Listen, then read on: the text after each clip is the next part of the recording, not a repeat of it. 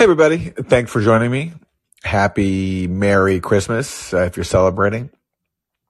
If you're not celebrating, and if this is a kind of day that gets kind of lonely, as as the holidays uh, are for many people, then I'm uh, I'm glad you're here because it's good to be around people in some form when you're feeling isolated. So welcome, and a lot to discuss on the proxy war front, especially.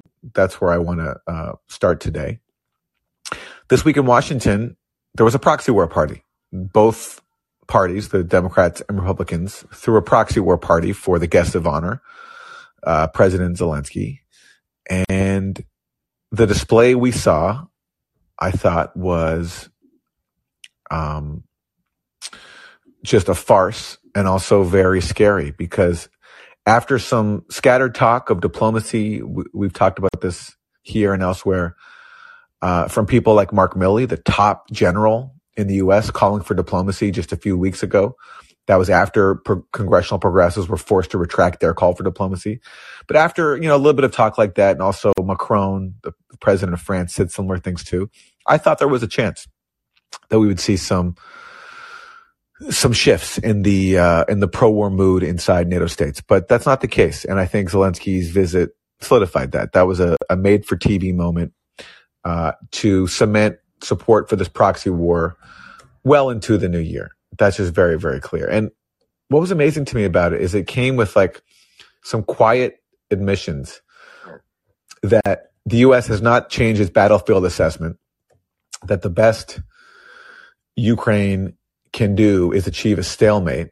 So, for example, this is this was in um, this is from the New York Times. The most likely scenario going into the second year of the war is a stalemate in which neither army can take much land despite intense fighting. That's New York Times uh, rendering the the position of, of, of U.S. officials in private. That's not what they say publicly, but that's what they say privately. And this is what Chris Murphy said of Connecticut. He's the uh, he's a member of the, of the Foreign Relations Committee.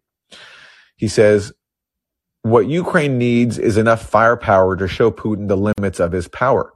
Putin is never going to meaningfully come to the table unless he is seen in, in real terms where his power stops. And so that means you have to be perhaps willing to fund a stalemate for a period of time." So Murphy is saying that you know we're not funding a war in which Ukraine has a meaningful chance of winning, of, of expelling Russian troops, which is the official aim. He's saying we have to be willing to fund a stalemate. And what that means is basically just continuing the real reason for this war from the U.S. point of view, which is to bleed Russia for as long as possible, to draw this war out for as long as you can. As Lindsey Graham said, to fight to the last person, because that's what Ukraine's willing to do, uh, in order to bleed Russia uh, for as long as possible. And that's reflected even in the fact that despite you know all these claims that the U.S. has Ukraine's back, the U.S. is actually not giving Ukraine a lot of the weapons that it wants. Um, so, for example, there's an advisor to Zelensky named Mikhailo Pod- Podolyak, Mikhailo Podolyak, uh, and he had a tweet that was called "My Christmas Wish List." Uh, but the only weapon in that five weapon Christmas wish list that the U.S. is committed to giving is the Patriot air defense system and just one battery of that, which although that's, you know, that has significance, it's not going to, I think, make a, a, meaningful change in the war. It's obvious that while the, even if the Patriot is as effective as they say it is, and of course there's, there's some questions about that going back to the Gulf War, it's not going to be enough to stop the onslaught of Russian missiles that continue to come in. So if Biden is denying four out of five items on the Ukrainian government's Christmas wish list, how can we expect that the next year will bring any meaningful change on the battlefield? A battlefield in which Russia has, you know, captured up to 20% of Ukraine, although that number is a little bit less now, but still a, a sizable amount. Um, and I think that can only be desirable if your goal is again not to defend Ukraine, but to bleed Russia for as long for as long as you can. And Zelensky, for whatever reason, is willing to let himself be used for that and to be the face of it. And so this is a compendium of, of coverage of how Zelensky was described in US media. This was This uh, was put together by uh, the Tucker Carlson show on Fox News, this compilation. That's the only place on cable news where you can see any kind of criticism of the proxy war. And so this is what, this is how cable news sounded in the U.S., in case you missed it.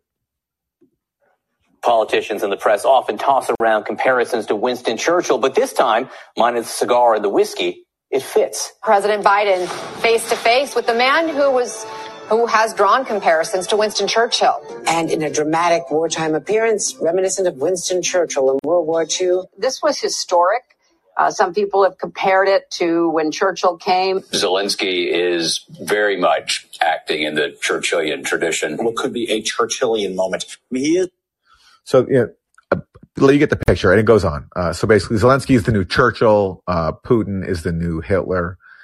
And uh, that's the script being repeated across U.S. media. And, you know, it's especially significant seeing what Republicans are saying because, you know, before the midterms, there was some talk from Democrats that, oh no, if you elect Republicans, they're going to stop funding this sacred proxy war, that they're going to cut this off. But look at what Republicans are actually saying. This is Mitch McConnell, the leader of the Senate Republicans this week. Making sure the Defense Department can deal with the major threats coming from Russia and China, providing assistance for the Ukrainians to defeat the Russians. That's the number one priority for the United States right now, according to most Republicans. That's sort of how we see the challenges confronting uh, the country at the moment. So that's an amazing statement for many reasons. And, you know, Mitch McConnell just said something similar on, on Twitter where he wrote, he tweeted out a picture of himself and Zelensky, and he wrote, "Continuing our support for Ukraine is morally right, but is not only that; it is also a direct investment in cold, hard American interests." And I appreciate that because progressives who support this proxy war in lockstep with Mitch McConnell have to pretend as if joining arms with Mitch McConnell and Liz Cheney is also the progressive thing to do. That somehow this is in defense of progressive values to fund this endless proxy war. Uh, but McConnell doesn't have to pretend that he's progressive and cares about things like peace and freedom. He says this is a direct investment in cold, hard American interests. what does that mean? It means hegemony. And that's what this proxy war is all about. Hegemony and war profiteering, which Congress has newly uh, uh, accelerated with another $44 billion in funding that they've just approved. Um, and this is a recent headline in the New York Times military spending surges, creating new boom for arms makers. The combination of the war in Ukraine and concern about longer term threats from Russia and China is driving a bipartisan push to increase U.S. capacity to produce weapons. The article quotes the uh, maker of the Stinger missile, which is made by Raytheon. And he says this, we went through six years of Stingers in 10 months. Uh, Gregory Hayes, Raytheon's chief executive, said earlier this month, referring to 1,600 of the company's shoulder fired anti aircraft missiles sent by the U.S. to Ukraine. And he goes on, so it will take us multiple years to restock and replenish. So here he is bragging that six years of Stingers have been used in just 10 months. And so this is a boom for the arms industry. And that's why, if you guys saw this, there was a recent article in Vox talking about, uh, which showed a headline, uh, which, which showed an invitation to a recent dinner thrown by the Ukrainian embassy in Ukraine to celebrate the uh, anniversary of the armed forces of Ukraine. And the invitation uh, shows at the bottom the, the sponsors of the dinner. And the sponsors are Northrop Grumman, Raytheon, and Lockheed Martin, all military contractors who are profiting handsomely off of the current support for Ukraine. And here also is, another Republican, Mike McCaul.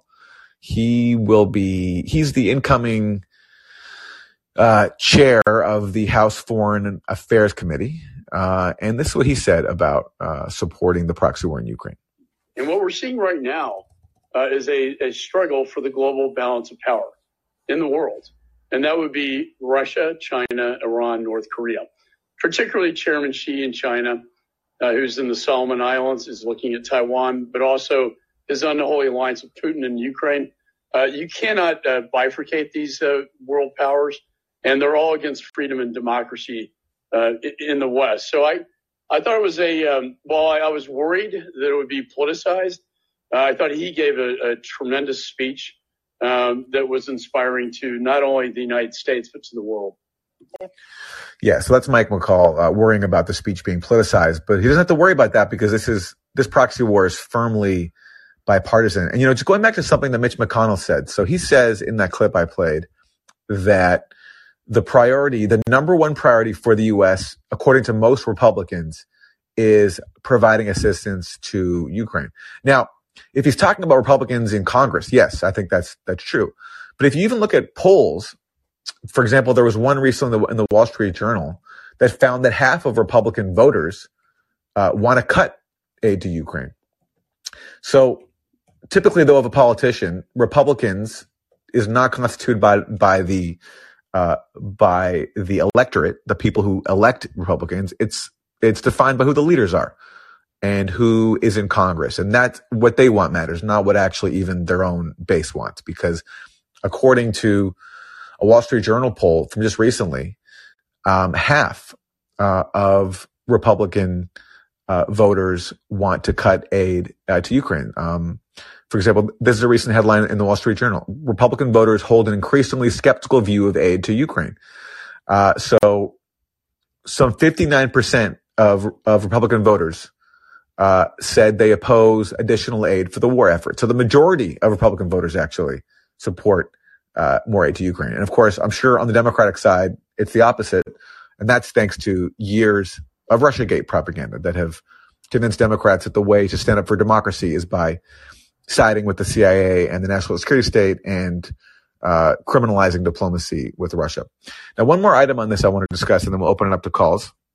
It's great to see so many in the queue. There's a new article by a uh, journalist and former special forces officer named Jack Murphy. And I don't know much about him except I know that he got Syria right from what I remember. I remember him him being right about Syria and that to me builds instant credibility because so many people got Syria and the dirty war in Syria so horribly wrong. And by the way, Syria today is celebrating Christmas and there's images coming out of Christmas celebrations across the country.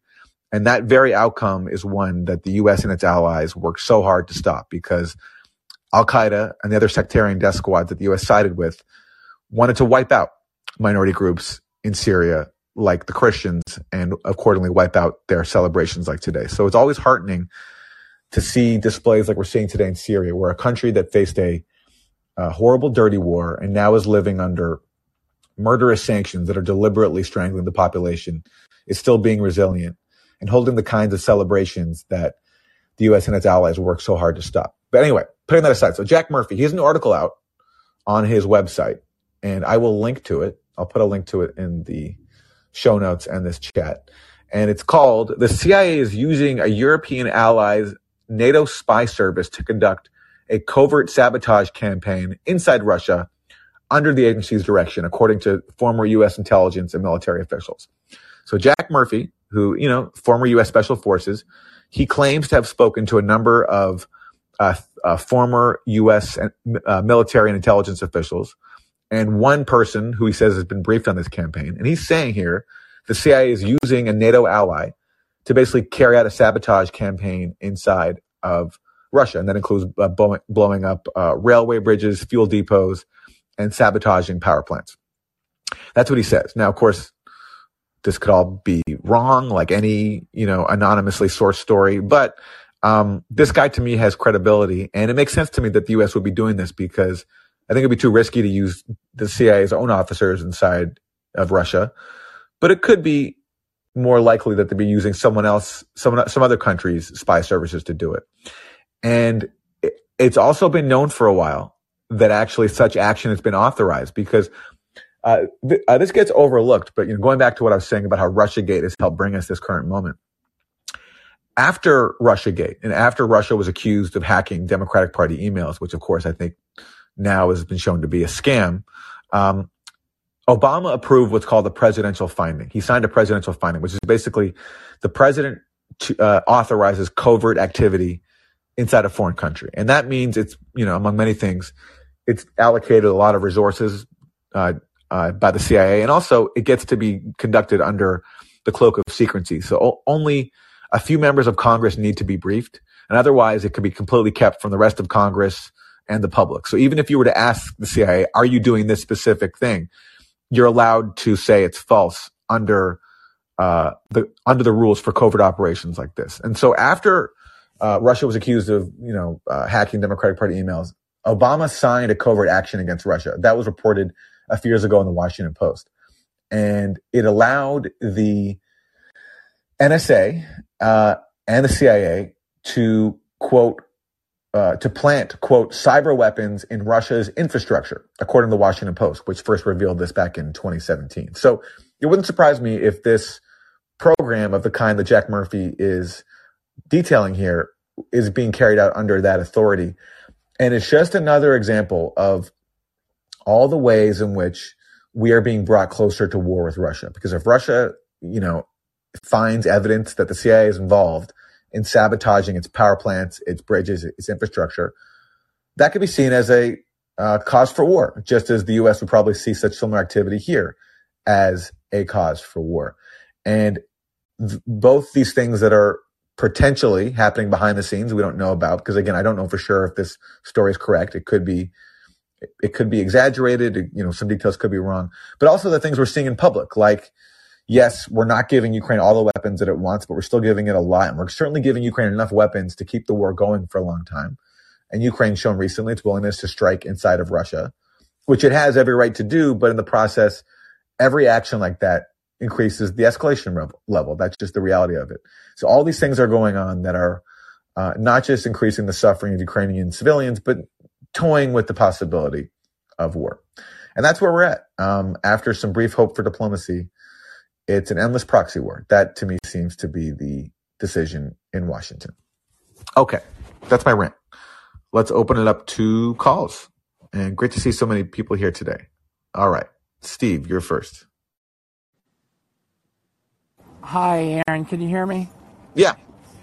Hi, Aaron. Thanks. Uh, Merry everything to everyone. Um, I'm going to say kind of what I say to everyone, which is uh, having a debating society isn't enough. We, we got to take action. And uh, when uh, I'm, I'm older, so uh, not to lecture young people, but uh, Actually, yes, to lecture young people. Um, so in the 1980s, we had something called the Pledge of Resistance. That was part of the anti-Central America War movement. And we, we all signed this pledge. I think more than 100,000 people signed it. And we took civil disobedience training. A lot of people were trained in the late 80s on doing civil disobedience, and a lot of people did civil disobedience in, in affinity groups and with lawyers, the whole nine yards. I don't see that. Ha- I don't see that getting organized. And what we did on the Pledge of Resistance is we said when the United States invades directly with its soldiers, El Salvador or Nicaragua, we will commit civil disobedience. You know, federal buildings, military installations, so on and so forth. Who, it's counterfactual. Who knows if we stopped the U.S. from invading Central America, but they didn't directly invade Central America. Um, and I, I, just think we need a movement like that now. And um, people who are under 30 are, need to be trained to do civil disobedience, and things need to be happening because this is worse. So that's uh, basically my point. And if anyone can put in the what someone is writing, nothing can stop the war. Well, that you're a nihilist then. Maybe you shouldn't, you know, whatever. Uh, I'm not a nihilist. Uh, hundreds of thousands of Americans could stop the war. So um, that's what I had to say. And if anyone could put in the chat, hey, Steve, people are doing this, people are doing that, especially in. Uh, on the West Coast because for some reason we're not doing anything on the West Coast. Okay, th- that's all. Hey, Steve, let me ask you. Yeah. The, the, people who organized that Pledge of Resistance back yes. in the days, yes. were those Christian groups or was it? Like, uh, it was, it, you know, it's very interesting. Okay, yeah. so I was a young Marxist. Yeah. Uh, many of us were, and there were older. There were um, there were Quakers. There were a lot of Quakers there were Mennonites, there were different Christian groups, there were different Jewish groups who were peace activists. And they had, there was a peace movement. Yeah. And it was, Aaron, it was about 50% religious and 50% basically Marxist. And where are these people now? I, I don't know, Aaron, and it's, it's, if someone could explain it, great. But, uh, God, you don't just go down, uh, without swinging, you know? Yeah. You, you, you gotta go down swinging, people. Thank, thanks, Aaron. Yeah. Well, it's, um, things are different now. You, June of 1982, there was a massive rally in Central Park. Uh, over a million people, uh, calling for some action on nuclear weapons. Because at that point, the nuclear, uh, weapons race was just out it was insane how many weapons. I mean, it, it's insane now, but it was even more insane back then. So uh, more than a million people, Central Park, New York, June 2000, uh, sorry, June 1982. And that actually had an impact. It led, it, it helped encourage arms control agreements, um, between the U.S. and the Soviet Union. That I think it directly caused the INF Treaty. It almost led to a deal in which um, uh, Reagan and Gorbachev agreed to wipe out all nuclear weapons. That was Gorbachev's proposal, and Reagan apparently tentatively agreed to some to something. But of course, Reagan's aides undermined that. Um, if that story is correct. Um, but it led to something. And, and of course, what happened to the INF Treaty, which was a direct result of popular activism? Well, Trump killed it. Trump, because he appointed people like John Bolton, pulled out of that treaty with Russia. And nobody cared in the U.S. media because at that point, uh, that was the height of Russiagate. And they were more interested in fantasies that Trump was really being blackmailed by Putin than in the reality that Trump's actual policies were radically escalating the danger of nuclear war with Putin's government.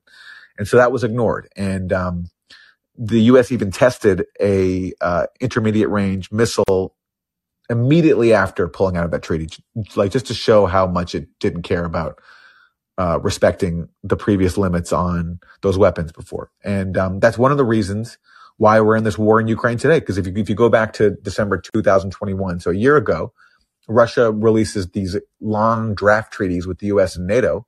And one of the issues they wanted to address was basically the the fact the U.S. had killed the INF treaty, which had which meant that now both countries could develop a whole new class of nuclear weapons that had previously been banned. And the Russia basically wanted to reimpose the INF treaty safeguards. And the U.S. expressed some willingness to discuss that, but along with rejecting so many other proposals, including uh, the idea of halting NATO expansion and rolling back NATO military infrastructure in neighboring states around Russia, that was because that was the U.S. response. You know, those proposals didn't go anywhere. And now we're in a state today where right now, actually, the U.S. and Russia aren't even talking about renewing New START, uh, which is the last treaty limiting the nuclear stockpiles of both countries. And there was supposed to be some recent discussions about renewing New START, but Russia pulled out of them, uh, saying that they don't want to talk to the U.S. right now amidst this war. So that's where we're at, you know, openly flirting with, uh, uh, and, and, openly increasing the danger of nuclear war and nuclear nuclear proliferation. It's quite something. Okay, um, and I put in, by the way, in the chat the link to that Jack Murphy article for those who want to check it out. It's interesting. Okay, you meet. Hey, Aaron. Hi there. Hi. Hi. Thanks. Uh, thanks for for for taking my call. Um, first of all, I would like to to to convey my gratitude to you. First of all, second of all, to Max and to to Ben, because you are the guys that I know from uh, originally from from the um, how to say that. Um, I think it was Max who started this from the um, Moderate Rebels website, and then he went on to Gray Zone. Anyway, Yeah, I mean, uh, it's, I mean, you know, not that it yeah, matters, but so Max founded Gray Zone, yeah, and then him and Ben Norton had a podcast called Moderate Rebels, which they did for a while, but they don't do anymore. But yeah, uh, yeah, so the Gray Zone is is Max's creation, and uh, uh, I'm still there w- with Max. Ben has moved on to other things, mm, but uh, correct, yeah, correct. But anyway, thanks to you guys because uh, that's that's why I got to to um, how to say that. Um, anyway, I was aware of you guys and you as well. So and and thanks to you because you talked to Professor Cohen before he died uh, about the situation within Russia and Ukraine. Yeah. Um, okay. Um, I would like to rant if I may. I'm sorry. What I'm looking Well, at, yeah, yeah, I, like you can try, but I'm I might impose a time limit uh, depending on uh, yeah. It's But go ahead, your go ahead, yeah. Go ahead. your uh, yeah yeah. Well, what I what I see right now is is um, um, some kind of um, I'm from the Netherlands and I see some kind of a, uh polarization against Russia, and uh, I would like to see some kind of um, how to say that um, information from people from Russia, for instance, just to see how things really are. If you if you if you catch my drift how are things in in in in, in essence because right now we are say, we, we we get the the information of like um okay the russians have uh just before a couple of weeks ago i think uh the russians are, are retreating from from from something but when i look at the alternative media uh we, which is you of course uh, as well uh, then we see like okay the russians are um they are grinding the Ukrainian force. Just just to to, to look at um, um, the situation at, in Ukraine right now. So, what I would like to know is how can we, as a people, see uh, get um, how do you say that a, a a picture which is not polarized, which is um, um how do you say that um um you have objective. Yeah that you have an, an objective picture. People like us not not not uh, people like you because you have some kind of uh, journalistic uh, freedom. But people just just people like me or the people next to me.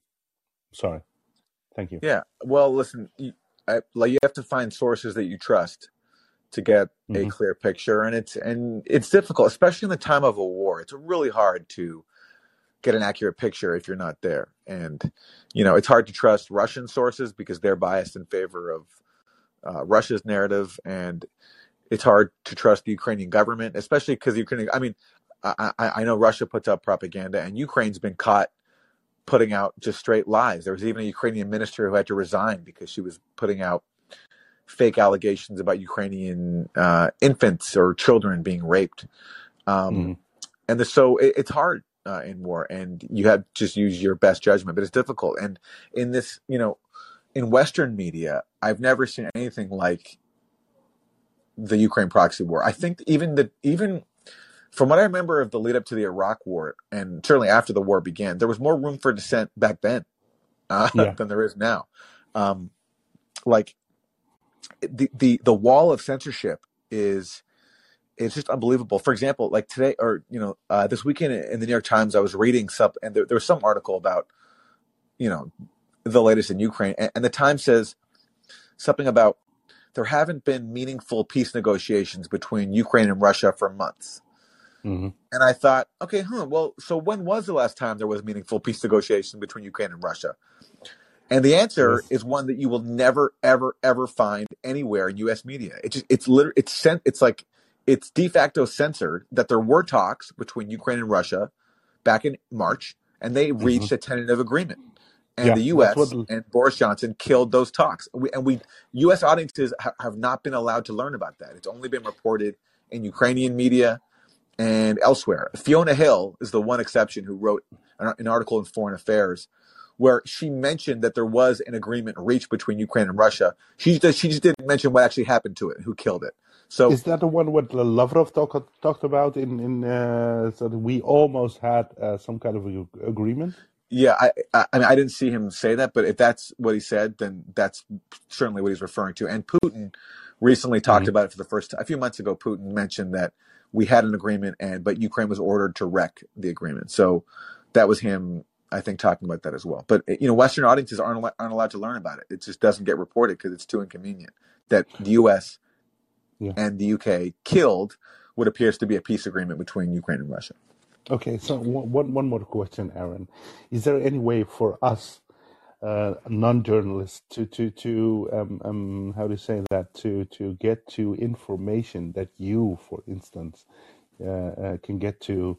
Uh, how do we how do we um, um, um, get to, to some kind of information that, that, that, that can be more um, how do you say that? More objective instead of biased? Or, or should we just read everything that we have to that we get get our uh, that we can get our grabs on Yeah, well, I mean, uh, look, that's a that's up for that's every individual's decision. How much time they have, what kind of resources they have, like how, you know how hmm how because it, it takes a research project. I mean, to do to to be really informed, and, and most people don't have the kind of time for that. So yeah um, you just have to find sources you trust, and I can re- I can I'm happy to always recommend some. I'll I'll put one name in the chat. There's a Ukrainian sociologist who I've learned a lot from hmm named Volodymyr Ishchenko. I'll put his name in the chat right now.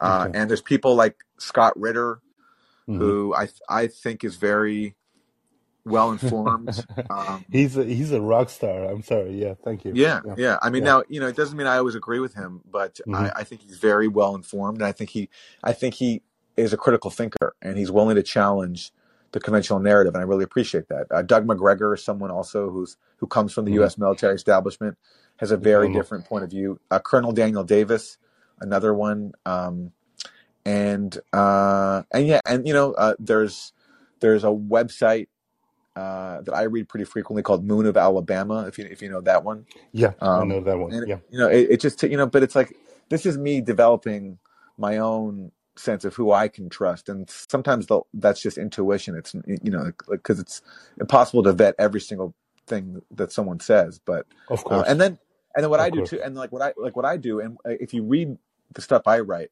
most of- you know the like ninety nine percent of my sources are just Western media. I just hmm read a lot of Western media, and then I try to find the admissions that are you know that seem to be um, you know credible, like not propaganda. And it, hmm you know, and when, and you'll find that if you know the Washington Post, the New York Times admits something that goes against interest, which and their interest is basically enforcing the state line. So if there's a disclosure that contradicts that, you can yeah. bet that it's, that it's that it's true because it because it, it's somehow yeah. like made it past you know the okay. uh, the de facto censorship. So, um, but yeah, look, it's it's a challenge for all of us, and it's it's hmm very you know we, we all can just do the best and and, and and use our judgment to the best we can. Okay, can I can I just just make one more source uh, uh, uh, among all the there was Pepe Escobar. He's he's really good at at when when we talk about uh, Asia. Um, he's very good in in, in, in, in in giving his his takes on what's happening over there. So yeah, thank you, Aaron. Um, Thank you. I wish you I wish you all a Merry Christmas or whatever you call it, and I hope to talk to you soon. Thank you very Thank much. you. Thanks for the call. To you to you as well. Okay, Mhm. Andrew. Hi, Aaron. Hope you're doing well. Thank you. To you too. Uh, yeah, one of the things that you said about reading Western articles, I think a good tip for people that want to read like Washington Post or New York Times skeptically is to read the headline and then start the article at the bottom and read up yeah. Yeah. because the admissions and the truth are always buried in the last couple paragraphs. That is true. That is true. That is true. That is true. I mean, so yeah. I mean, sorry. the Go ahead. like for example, like the one example I've probably quoted more than any other was um, in the New York Times a few months ago, back in September. And I quote it all the time because it's so revealing. And it says this Some U.S. officials express concern that the most dangerous moments are yet to come, even as Putin has avoided escalating the war in ways that, le- that in ways that have at times baffled Western officials. Putin has made only limited attempts to destroy critical infrastructure or to target Ukrainian government buildings. So that's in September in the New York Times. That is what? Seven months into the war? And the Times is admitting that Putin has avoided targeting critical infrastructure, so much so that Western officials are baffled, and accordingly, they fear that the worst moments are yet to come because Russia really hasn't taken the gloves off yet, which is exactly what has happened since, because that was in September and now we're in December. And what's happened? Well, Ukraine struck the Kerch Bridge. Ukraine struck inside Russia. And what has Russia done? It's for the first time done large scale bombings of Ukrainian civilian infrastructure. Now, you know, Russia is criminally culpable for targeting civilian infrastructure, even if they can claim it has a military capability, which they do. But still, if you, you know, I think what, what like Russia is doing exactly what U.S. officials predicted, which is going after infrastructure. And given that U.S. officials predicted this and feared it was about to come, why didn't they do everything they could to avoid that? Why didn't they embrace diplomacy like General Milley was calling for? It's because they want to use Ukraine for a proxy war, and that to me is is is criminal. And that's why admissions like that in the heart of these establishment mouthpieces like the Times are so significant. Exactly. Um, other article that comes to mind is Washington Post saying that there's no, uh, I don't remember paraphrasing. They said there's no concrete evidence that Russia destroyed the Nord Stream pipeline. I mean, oh yeah, that just came out. That that that one just came out. So you know, uh, back when the Nord Stream pipeline was bombed, and thank you for bringing that up, um, because that is so because we of course we're all supposed to forget about this massive act of terrorism on this hugely important pipeline. But yeah, the headline the Washington Post from last week: no conclusive evidence Russia is behind Nord Stream attack. And what's funny is, um, you know, at the, at like when it happened, Western officials claimed it was Russia, and the media just went along with that, even though it defies all logic, and there was of course no evidence for it. But now you know, many months later, now we can finally admit, oh yeah, maybe it actually wasn't Russia. There's no evidence for that, in fact. Yeah, you can take the word conclusive out of the headline because it's really the story is there is no evidence. No, nothing. Absolutely nothing. It, you're right, and that's amazing. That's they soften great, it that way so yeah, that of course. readers so even, can palate it. Exa- even so, even an article that's acknowledging there's zero evidence for this nonsensical allegation that Russia bombed its own pi- pipeline they still have to water it, even while admitting that they have, they have to water it down. So no conclusive evidence Russia right. is behind Nord Stream attack. No, it's actually no evidence. I didn't mean to sidetrack with all this because I wanted yeah. to talk about. Um, I mean, it's good conversation, but I wanted to bring up the reaction I had to some of the reactions to Zelensky's visit. Yeah, yeah. And then I had a little Christmas surprise for you. That's quick at the end. Um, so twice once by the media and once by Congress, Zelensky was laughed at mid speech. Did, did you see these things happen? They, I they, they uh, yeah, like when he said they were, misread it. Okay. They thought it was okay. a laugh line. So right. once when he was with Biden, he said basically, "You wonder what signals will we give you after you give us the Patriot missile, and the next signal we will give you is send more Patriots." And then the reporters laughed, and he looked up, kind of shocked, and like this isn't the laugh line. And he goes i should say he was speaking in ukrainian at the time. And then when they laughed he switched to english and goes i'm sorry we're in a war. And like you know it shows the disconnect between the west and zelensky. And then again it happened in congress when he made a similar line about something. I can't remember the exact line but the congress laughed. And again it wasn't a laugh line and it just shows the total disconnect that these people have like oh he's going to ask for more. Haha isn't that cute? And it's like these people it just shows how it's a game to these people even these you know and it, i almost felt bad for him. I don't like zelensky. Uh, it just made me enraged at how these people are laughing and they don't even realize you know they're just so detached. That's really interesting.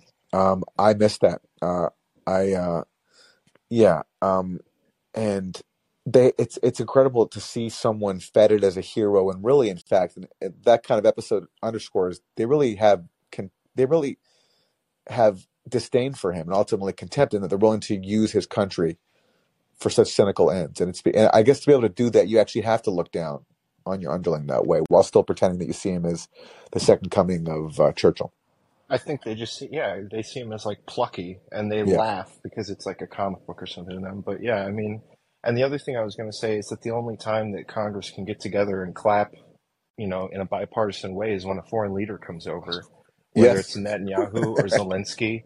It's yes. all, it's like they can't. And then they go, well, it's for American interests. And it's like, yeah. well, it's funny how you can never clap for American interests. Like, let's build a bridge. Let's give someone health care.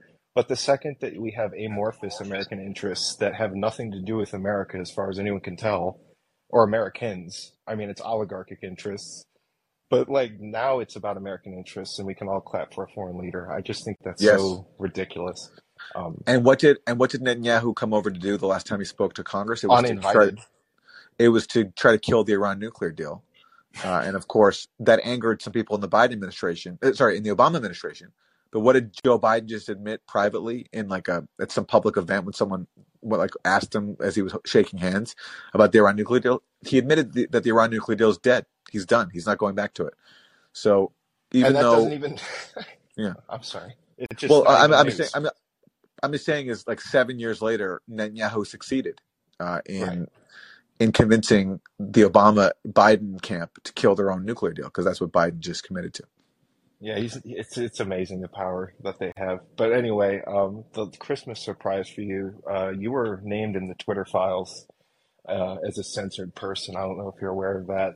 They tried Well, to, to cover up the names, but they failed.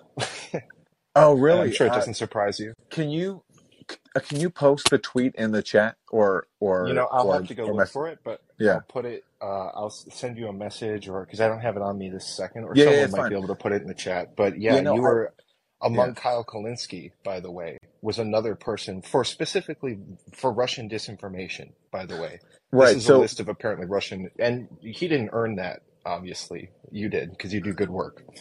Well, so I'm not sure if that was a list of censored accounts. Like I did see some some screenshot of where my where my Twitter handle was mentioned, but I'm not sure if that was a list of things that needed to be censored. I think it was I think it was charting accounts who had like uh I think it was charting accounts who had basically helped amplify what the what, what U.S. intelligence said was a false narrative that there are neo Nazis inside Ukraine. I think that's what it was. So I don't know if I was recommended for censorship or not. I mean, I, you know, I, I'm very interested to see what else comes out of this, but um, I'm not sure it was a call to censor me or just basically, you know, like doing these things where they collect data and they see who's spreading what they see as unwelcome narratives. Like, for example, there are neo Nazis inside the Ukrainian military. But it's interesting, Yeah, and, and, and it raises the question: like, no matter what, no matter what it was, like, why is U.S. intelligence collecting data on U.S. accounts who say narratives that they don't like that go against their agenda? I mean, it's just, uh, well, they're uh, targeting you. You yeah, can say whether or not they're staying to censor you in that specific instance. They're targeting you. And the interesting thing is that I've heard is that they're buying this data, which is some kind of end around. The, apparently, all of this intelligence agency data gathering is done under the authority of an executive order. uh huh, And that executive order is uh, basically allows them to not gather it outright, but to purchase it from these social media companies. So they purchase the data, then they crawl through it, and they set up targets, and then they hand them back the list, and you're on the list. I mean, that's yeah, that's what that yeah, shows. yeah. That's, I mean, the Twitter files. There's been some really interesting stuff. There's, you know, like uh, the Pentagon basically using Twitter to run a psyop campaign to like you know promote its narratives in the Middle East and looking for people who are going against the U.S. narrative on Ukraine and Yemen and elsewhere. I mean, it's, that's all really interesting I stuff. mean, No matter no matter what you think about Elon Musk, I mean, that's stuff that that uh, and, and on top, of course, is what we learned about the Hunter Biden story, which is you know which just confirmed everything we already knew. But still, it's it's important to see what happened on the inside, and I think there. I'm expecting that there will be more disclosures. I am a bit disappointed so far in that the way it's been reported and, and the way Elon Musk has talked about it. He you know he said that the cent- uh, he said something to the effect of that suppression only happened to the right, right. which is just to me um, nonsensical. It's it's so obvious that pro-Palestinian accounts were censored and others as well. And I just playing like into a narrative. Yeah, he is, and, and bullshit. and that's the problem. See, everyone has an interest in pretending that actual leftists don't exist. It, Right. it's in it's in the interest of you know like of liberals, like neoliberals, to pretend as if they represent the left, because they get to claim the mantle of like the good values of the left, to pretend that that's all they are, that, that that's what they represent, while shutting out the actual left, which actually doesn't see them as upholding actual progressive values. And, and of course, it's in the interest of the right as well, because you know uh, because liberals are so authoritarian sometimes and also are so hypocritical Oh, that it's in their interest too to pretend as if liberals represent the real left. So it's like it, it just means that in stories like this, actual leftists get get left out. And I hope as more disclosures come out that that will change, and, and we'll learn about whatever censorship is going on of the actual left, not of um, not just of people on the right. Yeah, I think Matt Taibbi is trying to do his best to wedge that. He's he's making it a point that this isn't a partisan issue. He wants to show how the system works and that anyone could be a target of it. And Yeah. obviously, Yeah. From your work on Syria alone, I mean, forget Ukraine. You're, I mean, you, the amount of space you take up in these people's heads has to be insane, which is hilarious to me. Uh, congratulations on that. So, anyway, happy holidays, and I hope uh, it does become a bigger issue that's not partisan, so we can all move on and punish the FBI and big tech for this because that's what needs to happen. It's a plan. It's a plan. Thank you, Andrew. Happy holidays. Thanks. Merry Christmas. Okay, Heidi. Hi. Yeah, I want. Hi. Hi. I wanted to add a little bit to what Andrew was saying because it goes further than just watching us. Um, I think we should all be paying attention to the legislation they're trying to pass against domestic terrorism because that's going to be held against all of us. And uh, the other thing I wanted to say about Ukraine and this whole thing with the Patriot missiles, I don't know how much of your audience overlaps with uh, Michael Tracey's gathering of experts. So if this is um, uh, a repeat for any of you, I apologize. Uh, but what I was going to say regarding that was um, I saw General Macgregor, or I'm sorry, Colonel Macgregor on um, Redacted with Clayton and Natalie Morris. And he was talking about how the Patriots uh, aren't going to have the effect that uh, that uh, uh, people are thinking that it is. Like it is an escalation, but it's uh, an escalation basically in political theater. Because the reason being because Russia is prepared to uh, ma- basically make um, Ukraine just shoot them off ineffectively, and with them being as expensive as they are, it, me being the eternal optimist that I am, I look at it as the beginning of the end. That's what I hope to see. That um, it's just going to be too much. We're spending too much money. We're never. We're not having any effect, uh, or or the money that we're spending isn't having the effect that we hope it will in Ukraine. And so, hopefully, it, it will lead to you know the the diplomatic end of the war, and it, it'll be over soon. I'm hoping. Fingers crossed, and happy Festivus. Well, amen to all that. I, I hope so too. And thank thank you for the call. And Sterling, you were next. And uh, after that, the call queue was looking pretty empty. So if anybody wants to jump in, uh, please do. Don't be shy.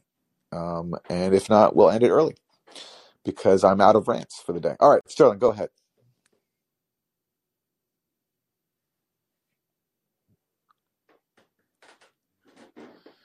Sterling, if you're there, I know you've been on before, so you know how to unmute yourself. It's the microphone in the bottom left. And if you're having problems, you can always jump back in the queue and I'll let you back in. Okay, we'll move on to Chip. All right, Chip, hi.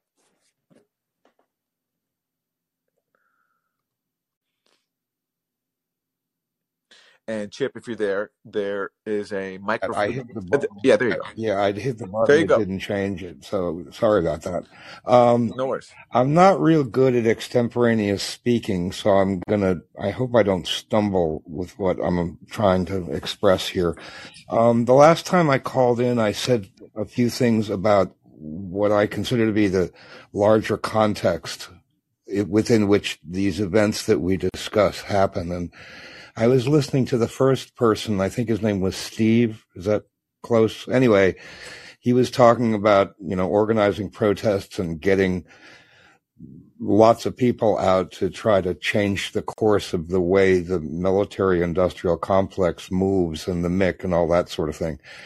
Um, and I, the, the way I'm perceiving this whole mess in Ukraine is the the problem is that the neocons and the John Boltons and all the rest of them of the world, they've got like a hundred year head start on demonization of Russia that started in 1917, you know, and to, to continue on, I mean, we, we get upset and agitated over what I refer to as events. And in, in, in that sense, the war today is, if you consider, you know, starting in 1917, the war today is an event. It's not an extended thing. I mean, as long as it, it's been going on for a while, but people get agitated and activated for short periods of time over events. And if you don't take into account, you know, where did we, how did we get here? And that's the phrase I used the last time I called in. There's been a sustained effort on the part of the Paul Wolfowitzes, the Robert Kagans, the, you know, um, the, the Bill Kristols of the world. These guys have been at this for a long time. It, th- th- this Ukraine situation, which to me, and I think a lot of us believe, is really a proxy war between Washington and Moscow. Um, this whole situation didn't just pop out of the out of the ground. It's been developing for at least 30 years in the short term, right? You start off with Wolfowitz's doctrine in 1991. You go through the crushing of the Russian economy by people like Larry Summers and the Harvard Institute for International Development. You have the first or the fourth NATO expansion, which people like, um, why can I never remember his name? The guy who invented the containment doctrine. What's his, who was that? Anyway, he said in 1998, you expand NATO and you're risking war. And, and on and on and on and on. This stuff has just been building and building and building. And that would be uh, George Kennan. Thank you. Yes, right. Yeah. And and you know, I mean, in in the in the year 2000, the Russian Duma asked to join the EU. They were rebuffed. In 2001, Putin asked, you know, the evil Putin asked to join NATO. He was rebuffed. These and it just continues Yeah. on and on and on. Yeah, it, Anyway, it does, what, and, and it's it's it's very difficult to condense that history into uh, into a narrative that people can can follow because there's so much background. And even talking about the war in Ukraine, you know, the lead up to even the immediate years, it, it take you know, like you have to talk about the the 2014 coup, the role in the U.S. in the ensuing civil war, uh, the crackdown on ethnic Russians. Um, then you have to talk about the killing of the arms control, like the INF Treaty, right, um, but it's it's and the it's and, and the anti-ballistic missile treaty, and you have to talk about the expansion of NATO. There's there's just a lot to cover. Uh, Chip, thank you for the call. Uh, there's a lot of callers, so I, I want to keep it moving. So thank you for calling in. Happy uh huh, holidays. okay. Okay, Amanda, go ahead. Hi, Aaron. Uh, Hi there. first, a specific compliment to you. I uh, really appreciate the way that you opened the show today. It's at a very nice tone, even in spite of the rant. It's very nice to have somebody acknowledge the people that aren't necessarily with other people today. So that's the first thing. The second thing is I was watching the the appearance of Zelensky in front of Congress Yeah. and oh my gosh, he looked so uncomfortable that it was going on for so it in my mind, what he was thinking like, God, how long are they going to continue? When were they? Stop clapping. Stop clapping, Mm, please. yeah. Stop clap. I mean, he just looked so horribly uncomfortable Yeah. and then didn't seem to understand the flag situation with the with the American flag being given to him. I mean, U.S. flag given to him. I mean, I just what are you, I mean, just looking, watching him. What did what were your thoughts? Um. I mean, I just thought. He, I mean, the way he was reading off his paper, it was just so scripted. And he's an actor. I mean, that's his background. He is a, uh, and that's so he strikes me as someone doesn't have any principles. And back when he was running for office, people were tired of war, and so he painted himself as someone who was going to bring peace to Ukraine. He was going to make compromises. He was going to end the war in the Donbass. And he even, you know, uh, as I've written about, I think he made some serious efforts to do that. Um, he appointed some people who I think actually wanted to make peace. But it's just this. I mean, as that appearance shows, it's not about him. It's not. It's not about his government. It's about what the U.S. wants. I mean, there are forces just bigger than him, and that's ultimately who he's chosen to answer to. And if he hadn't, if he had chosen to be actually, I think, in the interest of his people, of his country, and made peace with Russia, he certainly wouldn't be in front of Congress being welcomed as a hero. And I don't even think he'd still be in, in government because Ukraine's far right, I think, would overthrow him as they did Yanukovych in 2014, and as they threatened to do to Zelensky if he ever made peace with with the Donbass rebels before the Russian invasion. And so he wouldn't even be there. And so that's why he's there because he's willing to take orders. And it's just uh, I share your reaction and just being uh, it's it's sad. It, it's sad to watch. Thanks, Aaron. I hope you have a really good rest of your day today and, you know, the rest of the year. Thank you. Thank you. You as well. All right. Left is best. Hey, hey, Aaron. Uh, Hey there. the kind of a divergent topic, eh, somewhat similar. I mean, because a lot of a lot of these foreign conflicts, right, are are initiated, you know, uh, covertly through um, the CIA, right, and so um, was it on the 15th uh biden had the opportunity opportunity to release you know like one of the the remaining tranches of the jfk documents you know and and and i guess he didn't do it and so i was wondering i was wondering what your opinion is on on on the impact of like if it if it does come out that that the CIA, CIA had a heavy hand in um uh in regards to JFK's assassination if if you know if if the the final documents are like like like you know what's the term? Bulletproof or bullet um uh final bullet or, or what like just just if there's more like definitive connections between Oswald and the CIA, and, and that that it in fact was like a, a Dulles brothers op against um, JFK. Because I, I find that the CIA is so so despicable. You know the you know from like Operation Gladio, Gladio B. You know the Jakarta method is just all these these covert operations that they do uh, you know, for the sake of of what we know is the uphold capitalism, but they they they they guise it as uh, upholding you know U.S. hegemony and and and and these these independent countries are a threat to the United States, and and to have that like if that if that department was just eliminated because you know the uh, the citizens just lo- lost complete faith in the agency because I mean if they can kill a U.S. president you know and then get away with it and and just like how how rogue an agency can you be? And I was just wondering, you know, if it does, you know, who whoever does finally, you know, get, you know, release the final documents and and we know the truth, what kind of what is your opinion? What do you think happened? And and and if it is the CIA, what do you think that would mean, you know, for the agency going forward? Well, look, here I will admit to my bias when it comes to the issue of Kennedy. Um, I've, and this is where I differ from pretty much all my friends in media who are definitely convinced that there was a plot to kill Kennedy and that Kennedy was taking on the deep state and that's why he was killed, basically. Um, I, I have no doubt there's some there's something really damning being covered up, or else why is it taking so long for us to get these documents? I suspect though that this has to do with um, the CIA's ties to. I mean, this is purely my conjecture, but basically, uh, like before I get into what my theory is, let me just say like where I'm coming from on the, on the Kennedy issue. I've only read two books on the issue of Kennedy. The dark and, and they happen to be written by two of my heroes. The, the Dark Side of Camelot by Seymour Hersh, and Rethinking Camelot by Noam Chomsky. In both these books, uh, and I admit, I mean, this is a, this is a limited, you know, uh, th- this is a a limited perspective because it's only two books, and I'm sure there's many more books that offer a different point of view. I know there are, but these two books paint such a damning portrayal of JFK, escalating the war in Vietnam.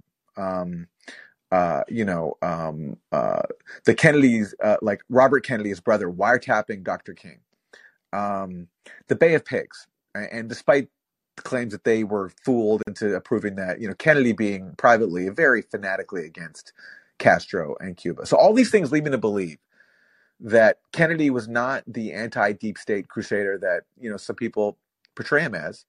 And uh, for example, claims that he wanted to pull out of Vietnam. I reading these two books, I just don't see evidence for that claim. Now, many people will disagree with that, and they'll point to certain memoranda that Kennedy signed or something. And, and to me, it's like very, you know, for example, like Oliver Stone really believes in the contrary point of view, which is that Kennedy was fighting the national security state. But these two books really shaped my worldview. So that's why, to me, the idea that the Dulles brothers conspired because Kennedy was undermining them. I mean, maybe, um, but I just those two books have given me a bias against that point of view. So I just want to be straight about that because that's where I'm coming from. Now, of course, many people disagree with me, and to their credit, they've read about more about this issue than I have. But I certainly think, obviously, there's no reason at all for these documents to be held. They should be released. And if they are released and it turns out that Kennedy was killed exactly because he was going against the deep state, I'll be the first to admit that that I was wrong. And uh, what I also know is the Kennedy family was really in deep with the mob. That they used the mob, for example, in covert overseas operations. That's something that's written about in uh, in in Sy Hersh's book. And things went south. And um, so I just wouldn't be surprised if this was a mob hit, and the CIA maybe work with some of the people who were involved, but uh, is not necessarily as damning as this high level plot from the Dulles brothers. But who knows? It's all speculation. Uh, I could be totally wrong. That's where I'm coming from. Just to be straight. Have with you seen the the Oliver Stone doc, uh, uh, the JFK revisited through the through the Looking Glass? I have not watched it. No. You need to watch that. There's a lot of there's a lot of loose ends that might be tied up in your head, and you might be uh, swayed in in our direction. But all right, all right, Aaron. Thanks for the um, answering that quick question, and uh, have a, a good holidays, whatever it is that you um, celebrate. Thank you. You as well. And I will watch that documentary. Um, holidays are a great time to catch up on all the things I missed throughout It's the year. I think it's free on YouTube. uh, JFK Yeah. Revisiting. Yeah. All right. Uh, I'm putting that on my playlist. So thank you for that. And I will watch that. Um, and um, yeah. Okay. Derek. Hey, Aaron. Respect. Um, yeah, I like those recommendations. Uh, I'm, I'm more in the other camp. Uh, you know, respectfully. I don't know how far in the other camp I am, but uh, it's important to absorb, you know, more perspective, more Yeah. information. So, Absolutely. um, but uh, I wanted to bounce an idea off of you. Uh, if it's if it's too off topic or not focused enough in the way that you want, I, I understand. Um, but I'm gonna I'm gonna go ahead and try. Um, yeah. Sure. all right, I've been pushing the idea of uh, establishing a, a national interest council to sort of counterbalance the uh, the effects of the the National Security Council. You know, as far as uh, you know, offering information and discernment to uh, the executive branch for the purpose of foreign policy, primarily. Um, I think there's a a profound and conspicuous lack of embracing a, a definition of the national interest that's consistent with what most of us would want. Um, if you ask um, Americans, what's the national interest of the United States? I mean, you'll you'll get uh, a wide variety of cynical responses. Um, then, if you ask, uh, well, what what should it be? You, you'll get a lot of blank stares and it's kind of random goody goody ideas, you know, but nothing Yeah. solid, Yeah. you know.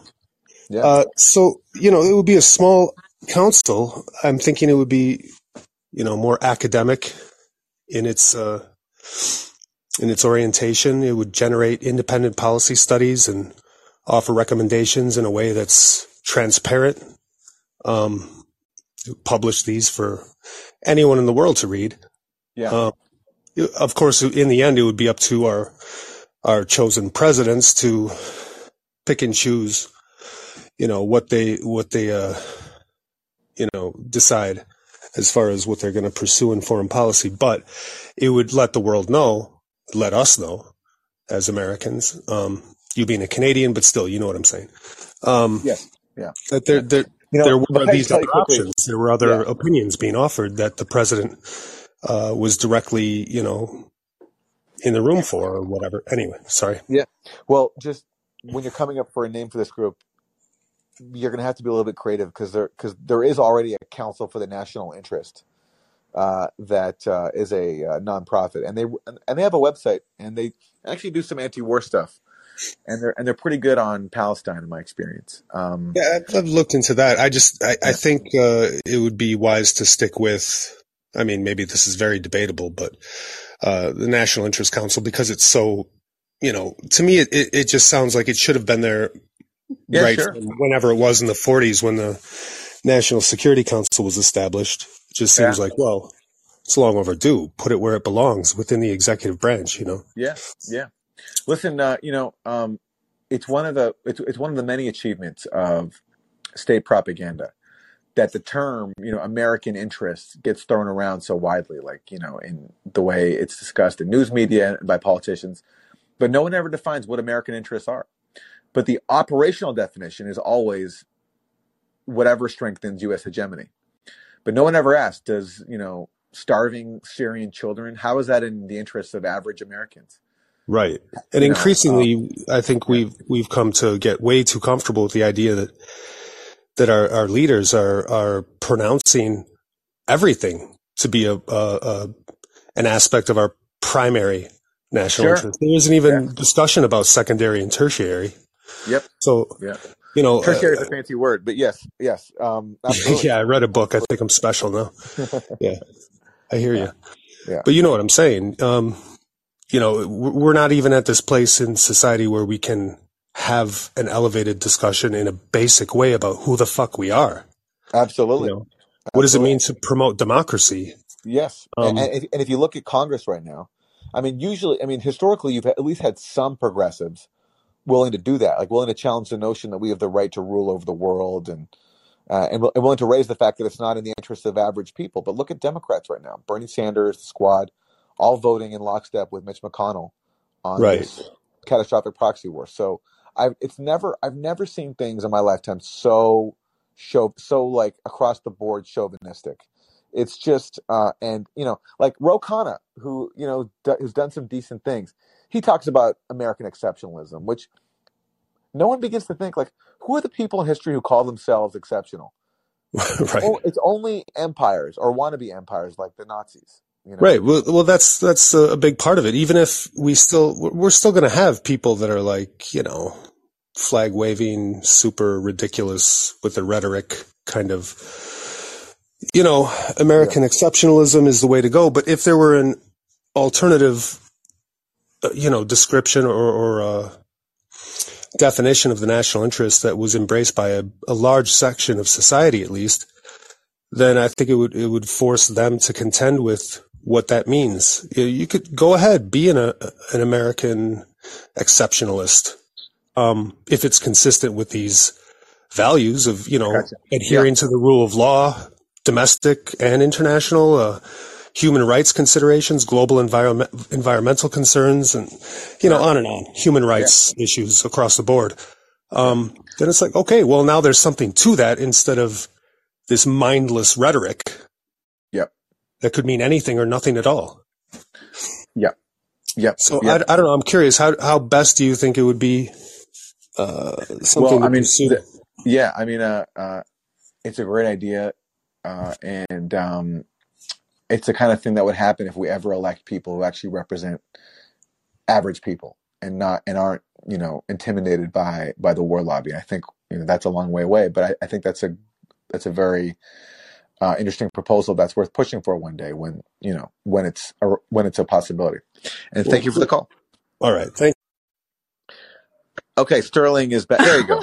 Finally, Aaron, I hope you're enjoying Yeah. your um holiday. I really do. I think you really deserve it. And I was thinking, I was like, who would I want to, who would I wish Merry Christmas to? And it's like all of the like far left reporting people that are keeping me in touch with the truth because it just gets scary at this point. Um, but I wanted to talk about the arrogance, and you've ta- a few people have spoken. It just rips my heart out how there's so many people that are completely feel like we have our hands tied because we don't know what to do, but we would do something if it was organized. But the American arrogance, if I don't know why we're playing around with this anymore. We want this war. We want this war with Russia. Um, I think with our, you- what did we say? What was it? Seven countries in five years or five countries in seven years? Our arrogance is unbelievable. I think we wanted all of the Middle East. I think Russia gets in the way of Syria, obviously. I think that was infuriating, and we may have discussed this before. Um, and Iran, and Iran, um, we have big plans there, and I think that um, we don't care who dies. Um, and as far as when I was listening to Chip earlier talking about, um, oh, but also arrogance doesn't allow any discussion. So that's why nobody is allowed to discuss anything. Um, and just watching it is so just unbelievably infuriating. But Chip was talking about, you, you and Chip were talking about the war effort or anti-war movements in the 80s. New York, I lived there, um, loved it, is nothing like it was in the 70s and 80s. Um, and so I don't know that something like that could happen, but maybe. Um, it's a lot of, it's really expensive, and I don't know if the same people, like there's enough of the same people, but you live there, I think, Aaron, so there might be a chance. Um, but Yeah, I, if uh, I mean, if my own experience is, is any guide, especially living in Brooklyn, I I don't think. Ah, at, okay. at not Okay. right Well, now. that's where Yeah. everybody went. You know, it's like they left the village and all went to Brooklyn, and everybody's Yeah. looking for the artists. They always follow the artists. Yes. Um, I mean, like, so for example, like like a few weeks ago, I went to a rally for Julian Assange, and yeah, you know, uh, Roger Waters spoke, and I saw and it. yeah, and it was great, but it was it was a very small turnout, and That keeps just shocking me. yeah. Well, that's just that's just where we're at. Um, Okay. uh, you know, It'll get like bigger. It's not the time right now for for uh, anti-imperialists or or like whatever you want to call No, now is the people. You know, absolute time. This now is the absolute time. But really quickly, he touched. yeah, You asked if there were Christians involved, and this is the thing that's been really infuriating me because, you know, for me, the Bible makes pretty clear that um, uh, as far as the Old Testament, Jesus, uh, God liked to reason with His people. Um, it's even in Isaiah. Uh, Let us yeah, reason together. We don't do that. Russia's trying to reason. We're not reasoning. Um, Jesus' quote is is saying, "There will be wars, and there will be rumors of war." Nowhere indicating that we should be anticip- participating in any way, shape, or form. However, I've been to some of these churches, and they talk about a just war. Um, we don't do those wars anymore. This is all proxy war. This is, um, and I think it's kind of the same thing is happening with the churches as they are with like big pharma. I think you have big churches. I think they're very pro-war. Um, I've noticed that even in the Episcopal Church that my mother's side of the family is about, they seem to be very pro this war because I think there's a lot of fundraising on it. And the whole thing to me is just so unbelievably sick. And that Zelensky spoke before Christmas, I was practically in tears. I'm like, this is like the biggest, most performative freak show and fleecing of the of Americans. I just I don't know why people aren't more upset with what is happening. But then I feel like, oh yeah, I'm just the biggest Christmas buzzkill. And it's like, look, yeah. you don't even get Christmas if you're not getting that. We need to be really negotiating for peace here because I don't know that this will end well. But um, It so would be wonderful. It, it'd be wonderful if all these politicians who claim to love Jesus actually Oh, followed followed his actual words. That, oh my that'd be ama- gosh, it the world would be amazing. I'd be, oh, it makes I'd be, I'd be a fundamentalist Christian if if if it actually meant li- living by Jesus' actual uh, teachings. But um, you know, the reason I asked Steve before whether or not the people he was involved with in Central American Yeah. solidarity in the '80s were were were cat were Christian groups is because that's my understanding of who really drove the solidarity movement with Yeah, Central the America. Quakers. Because because the Reagan administration was basically attacking the Catholic Church in Central in Central America because hmm the Catholic Church was on the side of poor people. So that's why they had to be destroyed. And that's why you know nuns were massacred in places like El Salvador and It was um, horrible. They were raped and massacred. It was really yeah, awful. But you know, the Pope just came out and said we have to support Ukraine, and that really flipped me out. I was like, you're better off say nothing. right, Better off to say right. war's bad. I'm not going to get involved than to say no. You really need to. I mean, so yeah, no. I'm feeling like there's a real weird like shift that's going around right now, and we just have to be true to ourselves, which to me is completely anti-war. It's just not even. It's not an option, especially when you don't negotiate first. Absolutely, absolutely. Sterling, thank you for the holiday wishes and for the call. Appreciate it. Okay, Nestor. Oh, hey, Aaron. Uh, uh, happy holidays, man. I hope, To you as well. yeah, I hope you had uh, plenty of food to eat. Um, You too. so I like I like the calls on here. It makes me think about a lot of things. Um, but what I I think what I want to add to it is that I think people still have a hard time wrapping their minds around the fact that the United States has never had a left government. It's always been, uh, it's never had a good president. Like all the presidents, Abraham Lincoln, everybody that you might think might have been somewhat good, they all did things uh, that uh, were not questionable, were just plain evil. I mean, there there is no there is no scenario where uh, uh, there has been any good. So it's it's kind of like um, you know people are are, are like there there was one caller that was saying that oh I don't you know I don't know who we are.